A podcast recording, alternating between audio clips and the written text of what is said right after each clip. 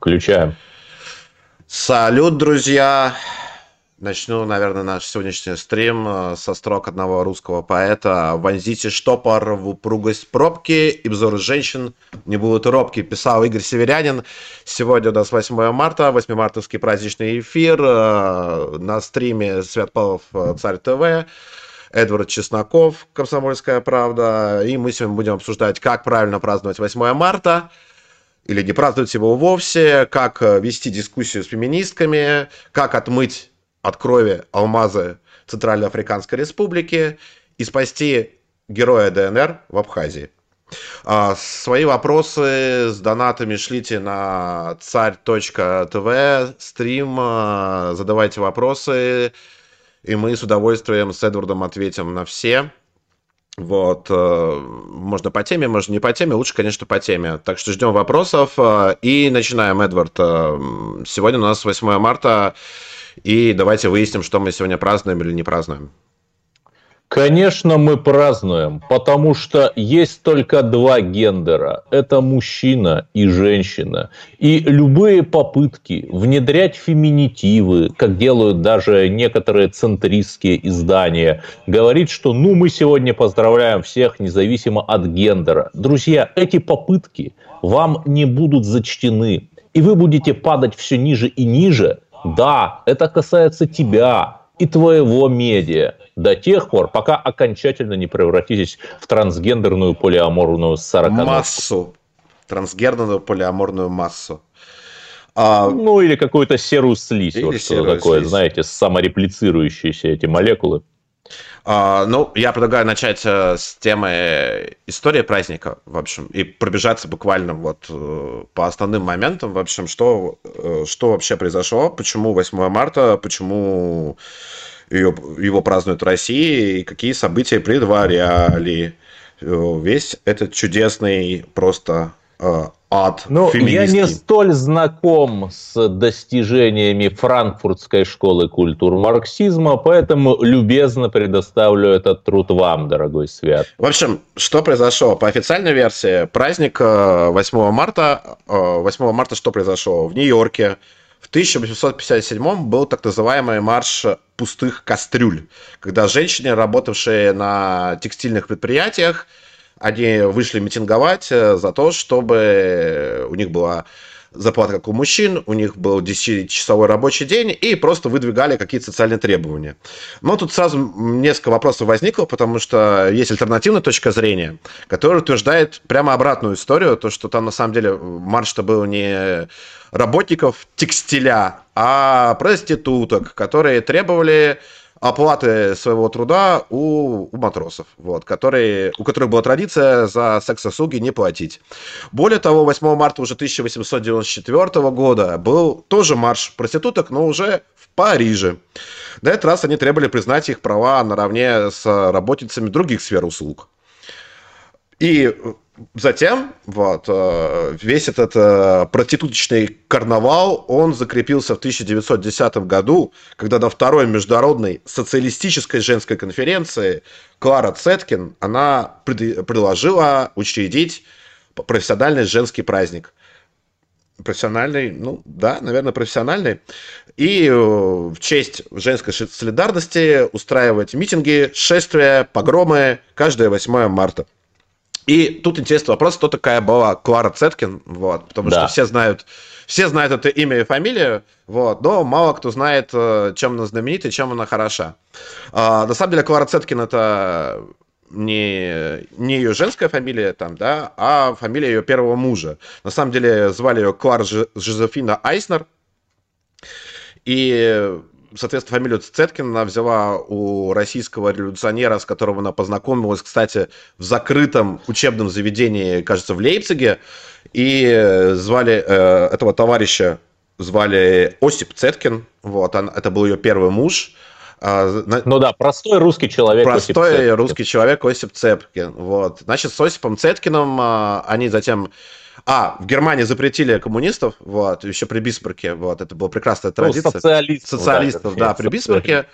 И на фоне этого они переезжают э, во Францию, там а, уже дружит а, с местными коммунистами, социалистами, которые... А, как э, пишут в Википедии, впроголодь жила. Впроголодь жила и мыла простыни буржуазии Клара Цеткин. А, да и все это закончилось тем, то, что... Все закончилось тем, что она стала депутатом Бундестага, это если уже совсем да, совсем да, отматывать. Да. Но ее просто... Причем от партии, которая до сих пор существует, есть такая СДПГ, бессмысленная партия, Н- которая НСДПГ, да, НСДПГ. Э, вот. А, на самом деле... Социал-демократическая да. партия. И потом... Ну, я сейчас приду, я сейчас вкратце перескажу это событие. Да, Значит, этот э, ее Цеткин, он умирает от туберкулеза, она возвращается в Германию, когда социалистов э, разрешают. Она же вступает, соответственно, э, левое, леворадикальное крыло СДПГ, э, вы сейчас сказали, социал-демократическая партия. Вот. И она становится одним из лидеров немецких социалистов-радикалов. Также она выходит замуж за приличного немецкого художника. Вот. Э, подождите, подождите, за того художника, о котором все подумали, нет, или за нет? Другого. А, за другого. Знали, звали его Фридрих Цундель. Вот. Э, и у них был очень... Ну, понятно, то есть был Цеткин, да, стал и от первого, от первого брака, от первого брака у нее было два сына, и там у нее была совершенно изумительная история, то, что сын Клара Цеткин Константин, он стал любовником Розы Люксембург, которая была старше вот, то ли на 15, то ли на 20 лет. И, значит, две основательницы феминистского движения, коммунистки, они жутко просто переругались, потому что одна начала спать с сыном другой. Вот.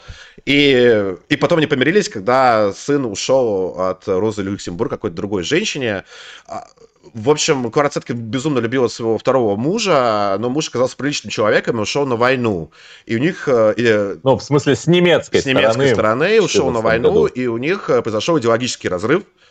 И она очень сильно переживала, просто пока ее муж воевал на фронте, а, к чему призывала Клара Цеткин? Она призывала, вот я буквально процитирую, а, призывала мобилизоваться всем сознательным пролетарским немецким женщинам. Для чего мобилизоваться?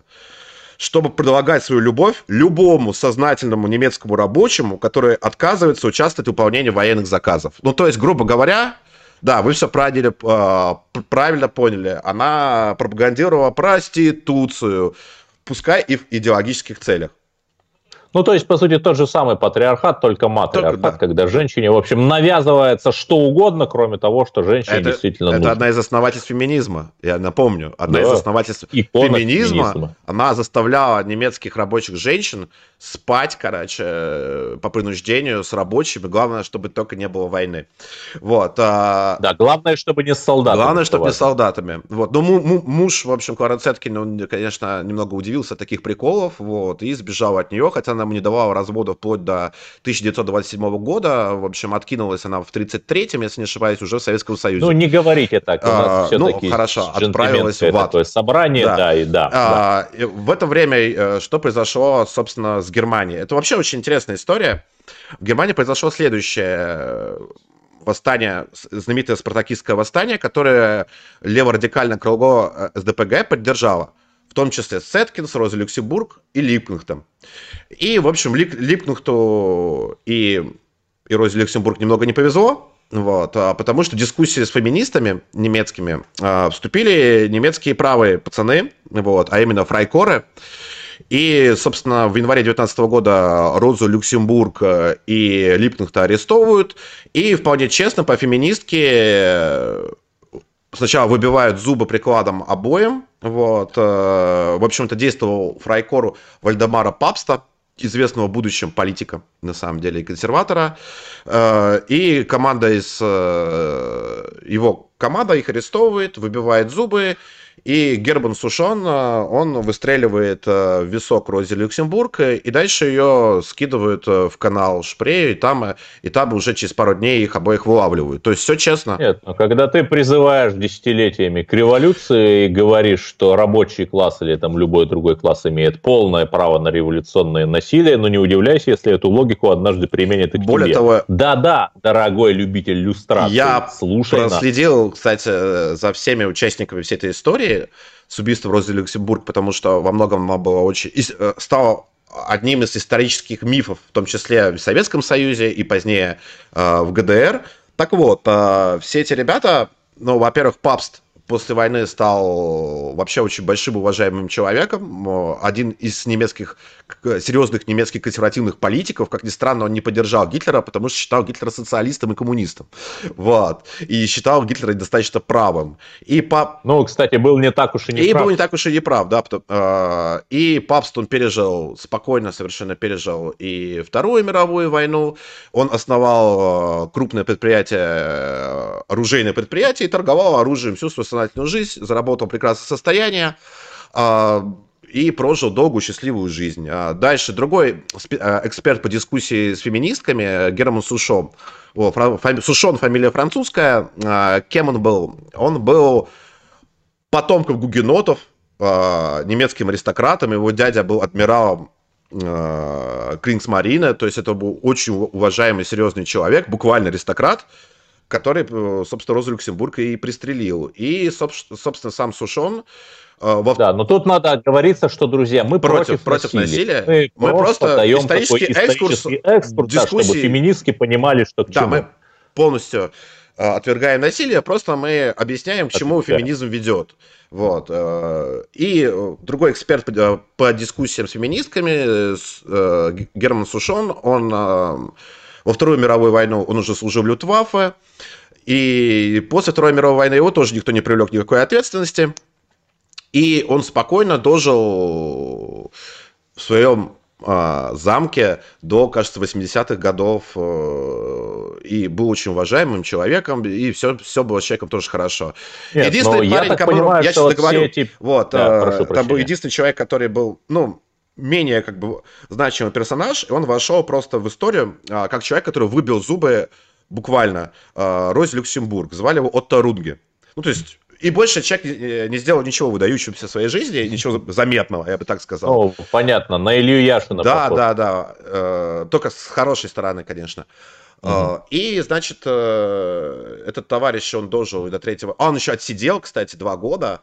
Вот, потом его выпустили, и он дожил до уже времен Рейха, где ему буквально Гитлер выплатил премию, премию за зубы э, Розы Люксембург 6 тысяч рейхсмарк. Вот, человек получил премию. Вот, но его судьба была более печальна, потому что во время войны он был арестован э, советскими частями, и, собственно, вот возили по ГДР, рассказывали, какая мразь, вот он э, убивал, убивал коммунистов, в общем, до того, как это стало мейнстримом. Вот, и, в общем, такая история довольно кровавая и довольно, и довольно экзотичная, интересная. Вот. А Кварацетка, кстати, если кто не знает, э, после того, как коммунистов уже запретил, запретили в Третьем Рейхе, после известных событий с поджогом э, Рейхстага, Клара Цеткин, она переехала в Советский Союз, э, прожила здесь недолго, и сейчас ее, кстати, вот этот пепел, да, ее сожгли, и сейчас пепел, О, прах, прах, прах Цеткин хранится в Кремлевской стене. Вот, можете сходить посмотреть. И при этом самая же интересная история, не уступающая накалам «Игре престолов», это когда 32 год, если мне не изменяет память, там последний демократически избранный состав Бундестага, госпожа Цеткин как депутат, не скажу К, ибо все-таки в отличие от нынешних депутатов у нее все-таки были сильные стороны личности – как старейший из депутатов она произносит mm-hmm. речь. Ни в коем случае не давайте власть нацистам, нацизм опасен. И дальше по протоколу слово предоставляется главе самой большой фракции Бундестага, каковым был Герман Геринг. Геринг. Совершенно верно. Да, да, то есть никогда не давайте власть нацизм, э, нацистам, э, говорит... Да, сказала Клара Цеткин, Клара Цеткин и, и, буквально... эмигрирует в СССР, да, и там через год умирает, в 1933 году она умерла, у нас э, в Архангельском, кстати.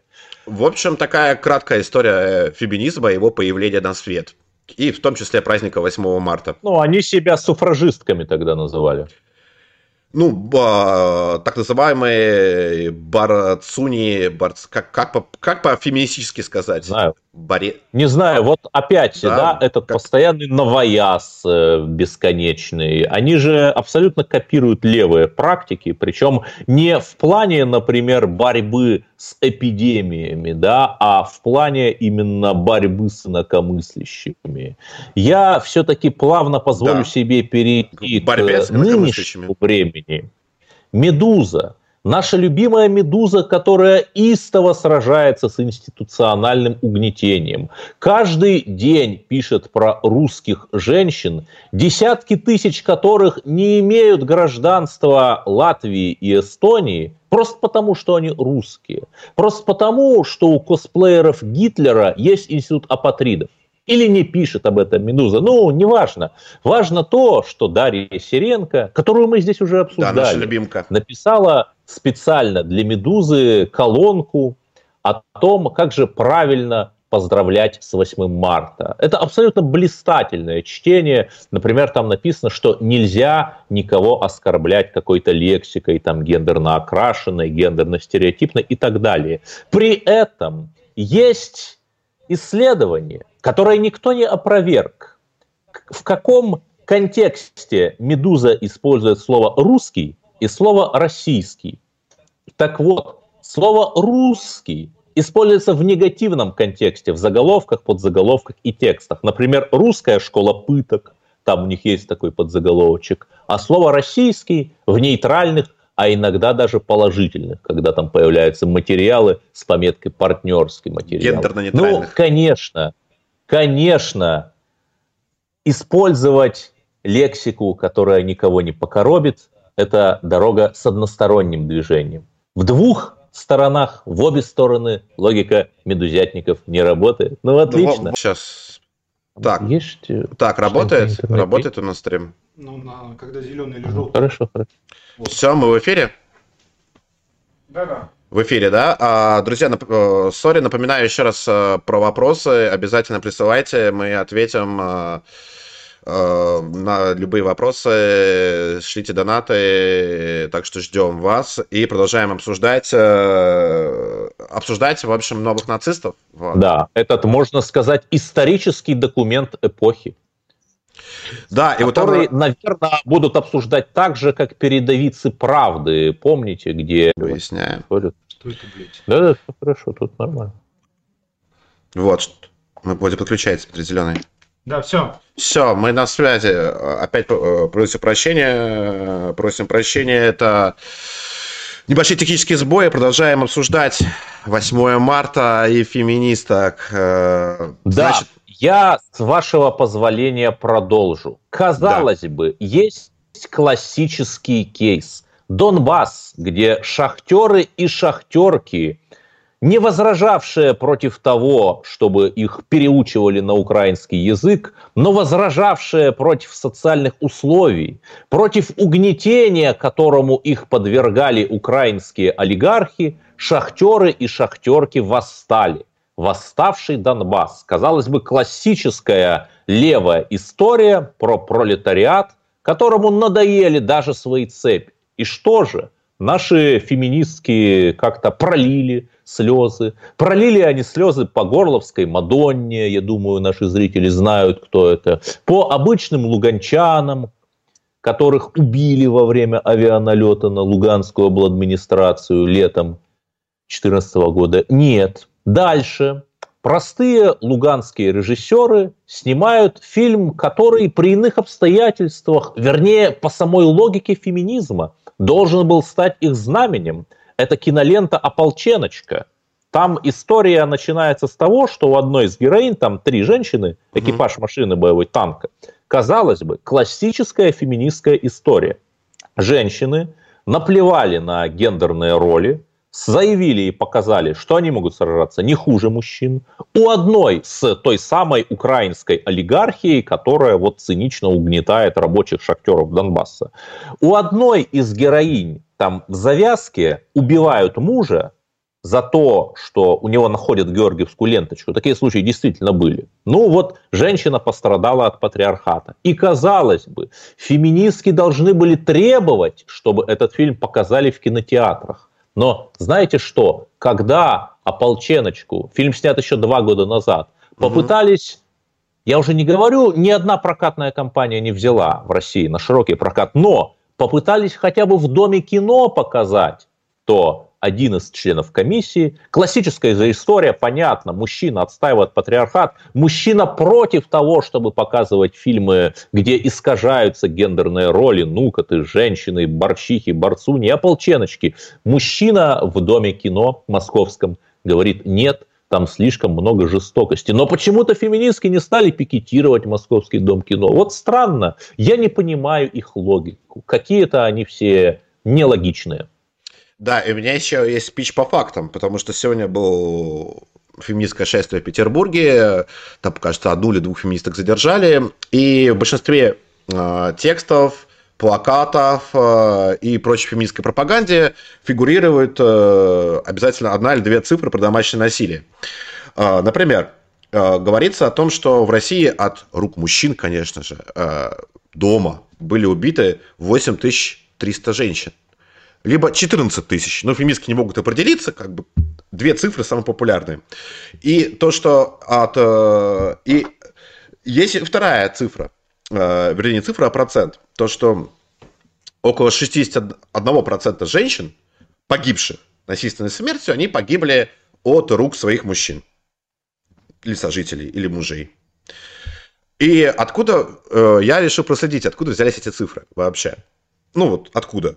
Если вот они встречаются, то там ударе Сиренко, то встречаются на плакатах, на митингах, оказывается... Да, регулярно, регулярно, да. Да, оказывается, то, что в середине февраля некое НПО, который называется «Консорциум женских неправительственных объединений», сообщил о том, что вот, да, 8 тысяч убитых женщин, 61% а, всех мертвых женщин это дело Да, и миллион изнасилованных Красной Армией да, немок. Да, это НПО. При этом есть официальная статистика МВД. МВД говорит о том, что в год э, женщин, погибших от рук жертв домашнего насилия 200, 200-300 обычно. Если, вот, допустим, брать статистику за 2018 год, было 253 таких случаев по данным МВД, официальных. Дальше. Э, дальше проследим, откуда взялась цифра 8300 убитых женщин. А, есть доклад ООН, тоже за 2018 год, Управление ООН по наркотикам и преступности, в котором говорится о том, что всего в России было убито 11 964 человека. То есть, получается, женщин там убитых 8 тысяч из 11, ну, из 12, да, огромная цифра. Но нет, это неправда. Дело в том, что, опять-таки, это не то, что какие-то менты вам написали, это доклад ООН официальный, его можно нагуглить, найти. В нем же говорится то, что всего погибших э, россиянок, причем погибших не от домашнего насилия, а вообще погибших, их 3173 э, женщины. 3173. То есть это всего погибших Дальше э, параллельно проводились и другие исследования на тему, сколько, в принципе, какой процент жертв домашнего насилия среди вообще насилия над женщинами. Есть альтернативная оценка, которая э, не МВД и не вот этого чудесного НПО, а есть альтернативная оценка, которой занимался, сейчас скажу кто, Институт проблем правоприменения при Европейском университете в Санкт-Петербурге. То есть это вполне либеральные люди, то есть это никакая не госпропаганда и близко. И они в основу своих исследований положили стати- статистические карточки, которые заполняет полицейский, когда принимает заявление о возбуждении уголовного дела. Дело может быть даже не возбуждено, это просто заявление. И на основании заявлений женщин они посчитали то, что лишь 14% всей насильственной преступности э, совершается в домохозяйствах. То есть подавляющее число преступлений против женщин совершается вне дома. Совершается либо на улице, э, либо в каких-то общественных местах, но вне дома. То есть... Либо там, извините за подробности, в лесополосе. В лесополосе, да. И еще есть важный момент, который игнорирует э, статистика, и который проигнорировал, собственно, вот это, э, вот это исследование, которое я сейчас зачитывал. Это вопрос э, в целом российский, то, что у нас страна очень однородная. И в некоторых регионах насилие над женщинами, оно вполне себе институализировано, является частью культуры. Да? Допустим, мы можем... Э, скажем так, местные религиозные да. вероучителя, далеко не все, конечно, далеко не все, но некоторые, прямо ссылаясь на некоторые суры священных книг, говорят, вот так сказано, значит, вот можно с женщиной поступать плохо. Если мы возьмем, допустим, Северный Кавказ, э, институт э, насилия над женщинами там был, и есть, его нету при этом в европейской части России, в принципе, и тем более Москва, Петербург и в столицах э, его тоже нет. Второй момент, да, кто же, если мы приходим к выводу о том, что преступления над женщинами совершаются преимущественно не дома, вот. И преимущество на улицах, то кто их совершает. Прекрасный был, ужасный, конечно, пример э, с убийством э, целой семьи был недавно в Кудьме, против которого, на фоне которого как раз все эти феминистки, которые якобы защищают права женщин, начали выступать с тем, чтобы помогать мигрантам мигранты совершают, э, вот буквально недавно была статистика, около 70%, 70-75% изнасилования в Москве. Но тут надо осторожно, там, э, откуда статистика, как бы, а... нужно такими цифрами очень осторожно Я оперировать, или тут... четко ссылаясь на, на конкретную, да. на конкретный да. источник. Вот буквально, а вы можете найти стрим, говорить, вы можете найти стрим, вот буквально вот промотать на 2-3 дня, у нас была статистика по, по мигрантским преступлениям. Почему мигранты совершают преступления? Можно сказать даже то, что, я могу даже с вами согласиться, Эдвард, то, что мигранты неплохие люди, и то, что вот они едут зарабатывать деньги, но они попадают в такие условия, при которых это в основном молодые э, мужчины репродуктивного возраста, которые получают жалкие деньги без э, женщин, э, вне культуры, вне системы, и поэтому это в плане опасности, именно в плане вот опасности для женщин, мигранты это одна из самых э, явных э, угроз. И эта дискуссия, она была в том числе и в феминистском сегменте Твиттера не так давно, где даже среди феминисток нашлись здравомыслящие женщины, которые начали рассказывать, а вот, вот у меня был случай, как мне мигрант приставал, или вот у моей подруги, которая вообще из азиатских э, республик, она говорила то, что вот хорошо жить в России, тут как бы не насилуют, как у меня на родине постоянно. Вот. И, и что с этими всеми женщинами случилось? Э, их всех, их соратницы после сразу же выписали с феминисток, потому что изнасилование мигрантам это не изнасилование с точки зрения феминисток. Вот, поэтому я еще раз Нет, напоминаю, а то, что феминизм это совершенно, предельно да. мизогинная, женоненавистническая идеология, которая направлена на разрушение нашего общества, на разрушение семьи, на разрушение цивилизации и на разрушение нашей культуры. И не имеет никакого отношения к правам женщин. Защищает права женщин, в первую очередь, это, э, это европейские мужчины, в первую очередь, э, гуманистических ценностей, консерваторы. А, вот. Так что это хорошее, конечно, напутствие для 8 марта. Совершенно, Эдвард, мне кажется, да. у нас очень много феминизма и много еще чего. У вас есть какой-то тейк по феминизму еще? Очень коротко. На самом деле это совершенно логично, когда феминистки закрывают глаза на насилие над женщинами, за которым стоят мигранты. Почему? Потому что с точки зрения левой идеологии, которая просто вместо деления людей по социальным стратам и натравливанием их друг на друга, там буржуазия против пролетариата, допустим, взяла то же самое деление людей, только теперь уже по расовым стратам. С их точки зрения, женщина, конечно, имеет значение, но ее значение ниже, нежели тому выходца из Азии, да, откуда угодно, кроме как не Европы. Ну, любого нацменьшинства да. не европейского. Да. Соответственно, совершенно логично, что когда э, человек из привилегированной с точки зрения левой идеологии этносоциальной страты что-то делает, то он может это делать, ведь он привилегирован. То есть они просто вот эту вот пирамиду патриархата, не будем сейчас говорить, она хорошая или плохая, просто переворачивают и говорят, что пусть будет другой патриархат, над которым реет, скажем так, зеленое знамя. Да, и они почему-то... Если что, я про Грету Тунберг. Еще бы, естественно. Да, и если заканчивать э, всю эту историю с 8 э, марта э, и переходить к следующим темам, мне очень понравился сегодняшний даже, даже не поздравление, как не инструкция от Медузы, чтобы всем было стыдно, а, а гидка, вот сейчас я открою, Агитка была от э, издания The Village. Если кто не знает, это такой смердящий труп mm-hmm. хипстера, который уже разлагается на просто и воняет трупными выделениями. Но вот The Village, он существует до сих пор. И, значит, The Village написали 8 простых шагов, которые помогут снизить уровень токсичности в крови. Видимо, для нас с Эдвардом писали. Oh. Вот. Это для тех, кто, видимо, новичком злоупотребляет, да? Или вероятно, вероятно. Вот там первый пункт. Признайте, что гендерное неравенство существует. Ну... Подождите, а что, нет, что ли? У нас э, в школах сколько процентов э, э, учителей и сколько процентов учительниц? Что-то мне подсказывает, а что минимум 20 к 80. А в судах, да. вспомните, сколько у нас судей женщин, сколько судей мужчин.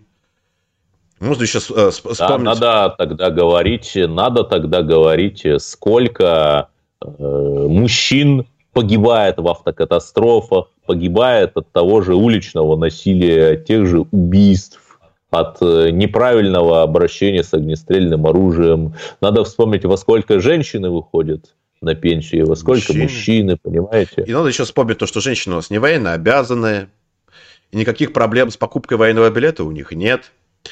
Но можно еще вспомнить то, что при статистику бракоразводных процессов, то, что 90% э, случаев, э, если ребенок спорный, то ребенка отдают матери, женщине, потому что почему-то в наших судах, которые полностью феминные, считается то, что женщина лучше воспитывает детей, чем мужчина. Непонятно, на чем это основано утверждение.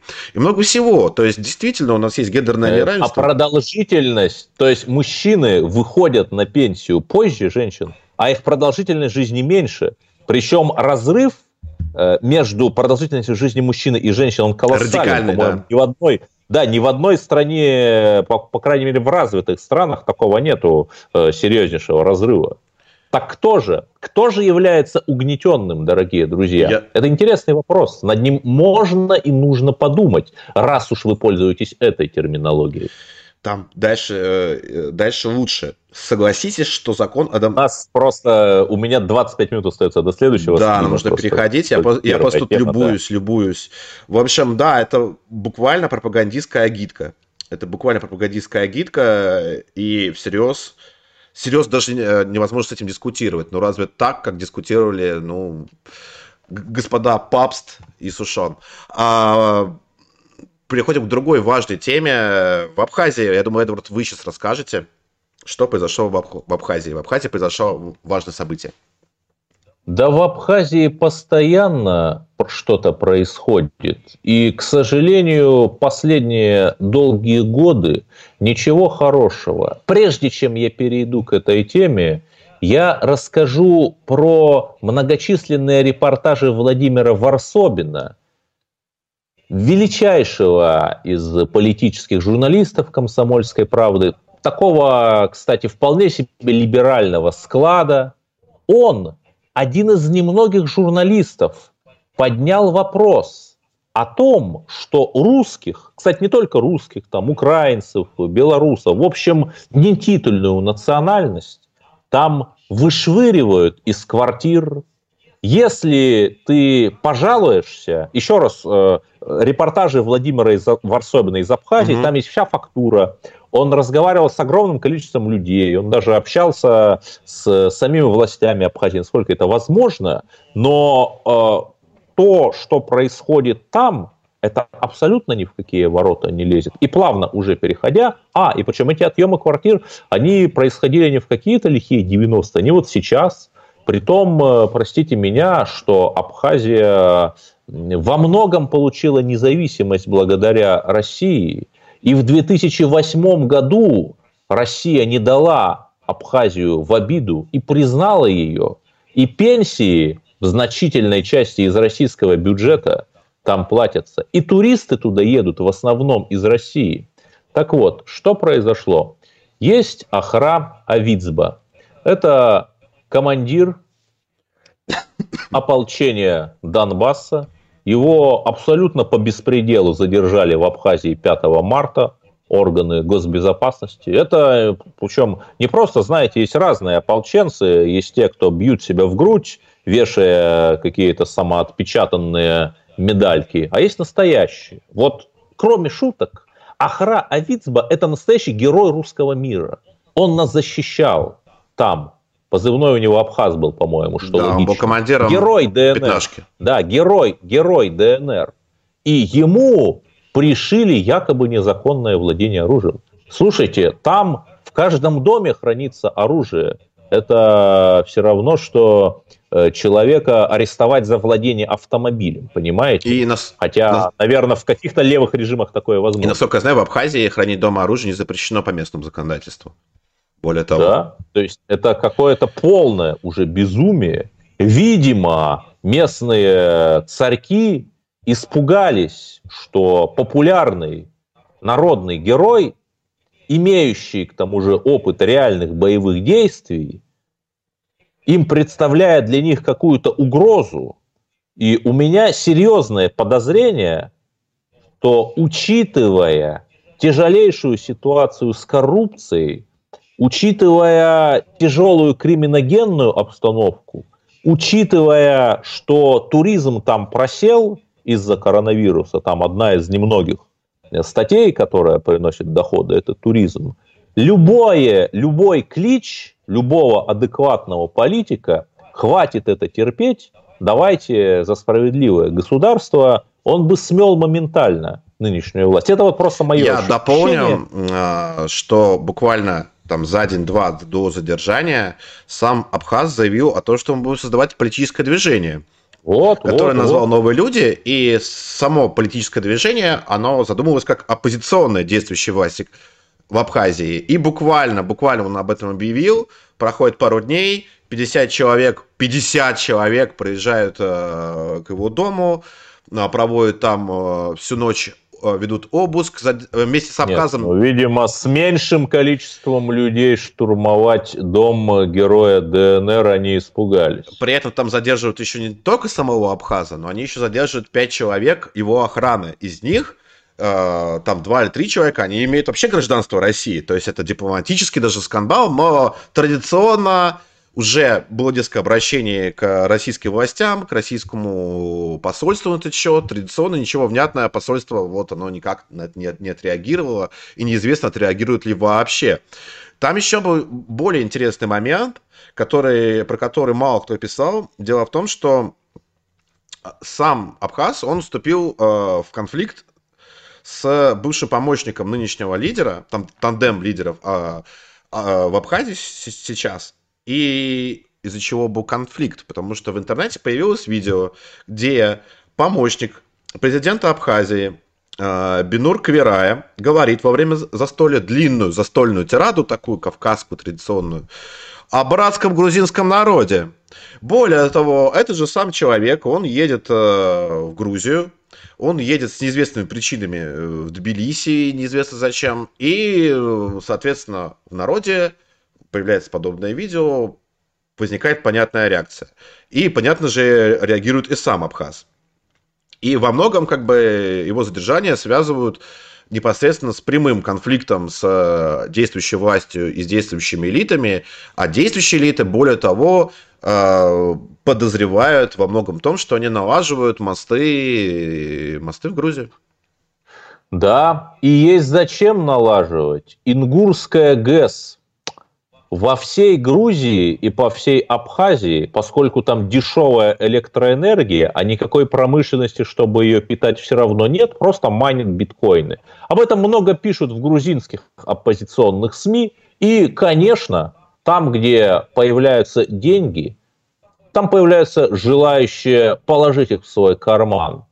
Более того, BBC, известная русская националистическая прокремлевская СМИ BBC, написала, что на 2016 год Россия вкачала в Абхазию 37 миллиардов рублей, то есть полмиллиарда долларов в ценах тех лет. Это 5 лет назад. Сейчас, я думаю, цифру можно увеличить вдвое, просто пропорционально, до миллиарда. То есть на пенсии, на стабилизацию, это, так, это если что, так статьи расходов называются, стабилизацию социального положения и так далее, и так далее, миллиард долларов за эти уже почти 13 лет Россия туда вкачала. Что мы получили? Мы получили русофобию, мы получили изнасилование российских туристок. Еще раз, вот просто погуглите, там в Абхазии изнасиловали российскую туристку. Мы получили регулярные атаки, в прямом смысле постоянные новости. Приезжает автобус с туристами в Абхазию, летит камень, и хорошо, если только камень в автобус. Я писал об этом в КП, я помню прекрасно, о чем говорю. Так что же это такое? Ну вот я не знаю. Надо что-то Я делать. могу сказать, что это такое. Это классическая модель э, колониального управления от Российской Федерации, которая заключается вот в чем. Находится местная элита, которая официально говорит, признается своей лояльности, но при этом не делает никаких шагов в направлении в сторону России. Россия тут же накачивает эту элиту деньгами. Элита, местный царек. Этот пример, он везде происходит. Он происходит в Беларуси, да, Лукашенко. Лукашенко. Вот. Э, просто за добрые красивые слова. За добрые красивые слова Российская Федерация отваливает огромные деньги. Российская Федерация закрывает глаза на любой ужас и беспредел, который творится что в Беларуси, что в Абхазии. И это говорит просто о несостоятельности внешней политики России на данный момент. То есть и Абхазия это типичный пример. То есть мы даем деньги не просто за красивые слова, а в ответ мы получаем откровенное хамство, наглость и, и больше ничего. То есть это вот тут очень тонкий вопрос. Да, я все-таки как лоялист скажу, что да, там, где работают наши дипломаты, всевозможные гуманитарные институты, там в большинстве случаев происходит э, какой-то ад и трэш. Там, где работают силовые ведомства или госкорпорации, ну, как-то по-разному. Например, Венесуэла, где мы получили долю в... А в Венесуэле там одни из крупнейших вообще залежей нефти в мире, где мы получили долю в корпорации Петробас, которая нефть добывает.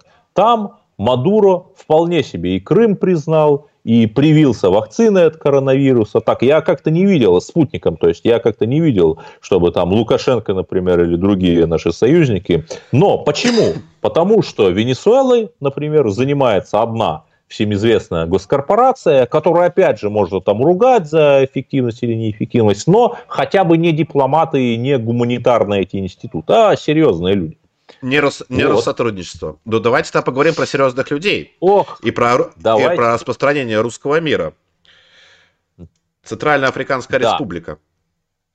Совершенно невероятная вещь. Нам долгое время рассказывали, что Россия ничего не может, что Россия все потеряла. Оказалось, что в ЦАР наши военные советники, назовем их так, вполне себе присутствуют.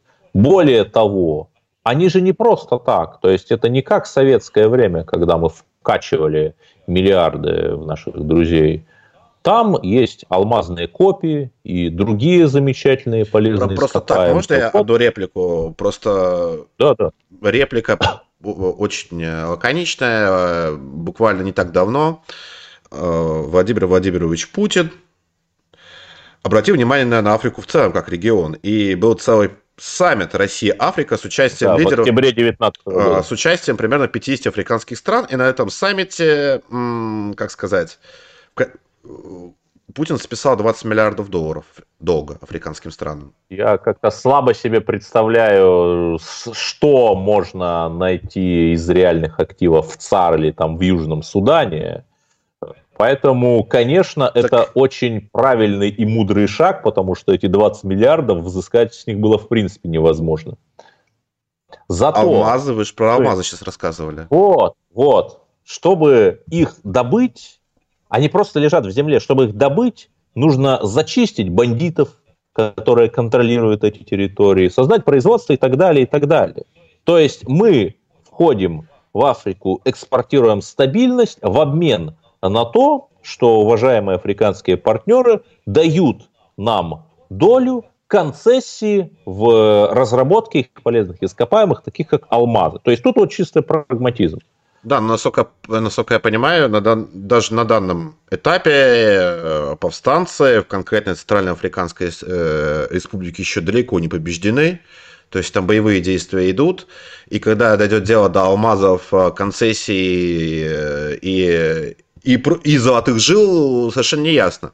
Это первый момент. А второй момент, э, а зачем нам экспортировать стабильность э, в Африку, параллельно списывая товарищам неграм долги и прочее, прочее, прочее, ради какого-то такого абстрактного достаточно величия, а если можно экспортировать стабильность в Белоруссию, на Украину, Северный Казахстан, и... А это вот мой предыдущий, как вы изволили выражаться, тейк, что да, там, где работают серьезные люди, ЧВКшники, Минобороны, как в Сирии, госкорпорации, как в Венесуэле, там у нас вроде худо-бедно что-то работает, и эти уважаемые партнеры действительно проявляют лояльность России, действительно там в ООН голосуют за Крым и так далее, и так далее там, где работают наши дипломаты, э, гуманитарные всевозможные структуры, просто потому, что у западных партнеров эти гуманитарные структуры существуют уже столетиями,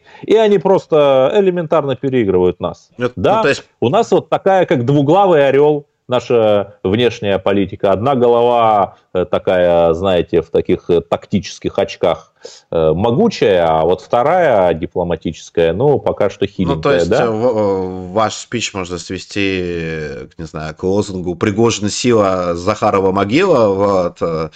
Ну, вы знаете, я лично знаком с Захаровой. Она действительно думает о России. Она, когда к ней обращались с какими-то просьбами, она никогда не отказывала. Ну, например, э, какие-то люди, ну не какие-то, а русские люди потерялись в, на Таити, по-моему, и она лично курировала, чтобы их вывезли оттуда, или с Фиджи, с Фиджи это, по-моему, было, там безумно сложно было год назад во время коронавируса, она это лично курировала.